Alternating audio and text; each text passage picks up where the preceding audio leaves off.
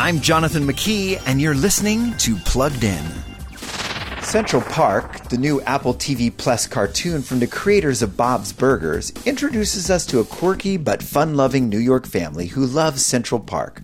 And they might be the only people who can stop greedy developers from turning it into a concrete monstrosity blending in with the rest of New York City's skyscrapers.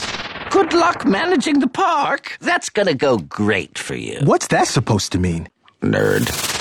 Central Park is clever and even occasionally sweet, but the cartoon also includes bad language, references to cigarettes and marijuana, and relies heavily on toilet humor.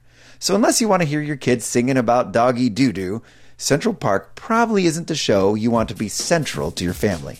Before streaming the latest shows, visit pluggedin.com slash radio and be sure to follow us on Facebook and Instagram.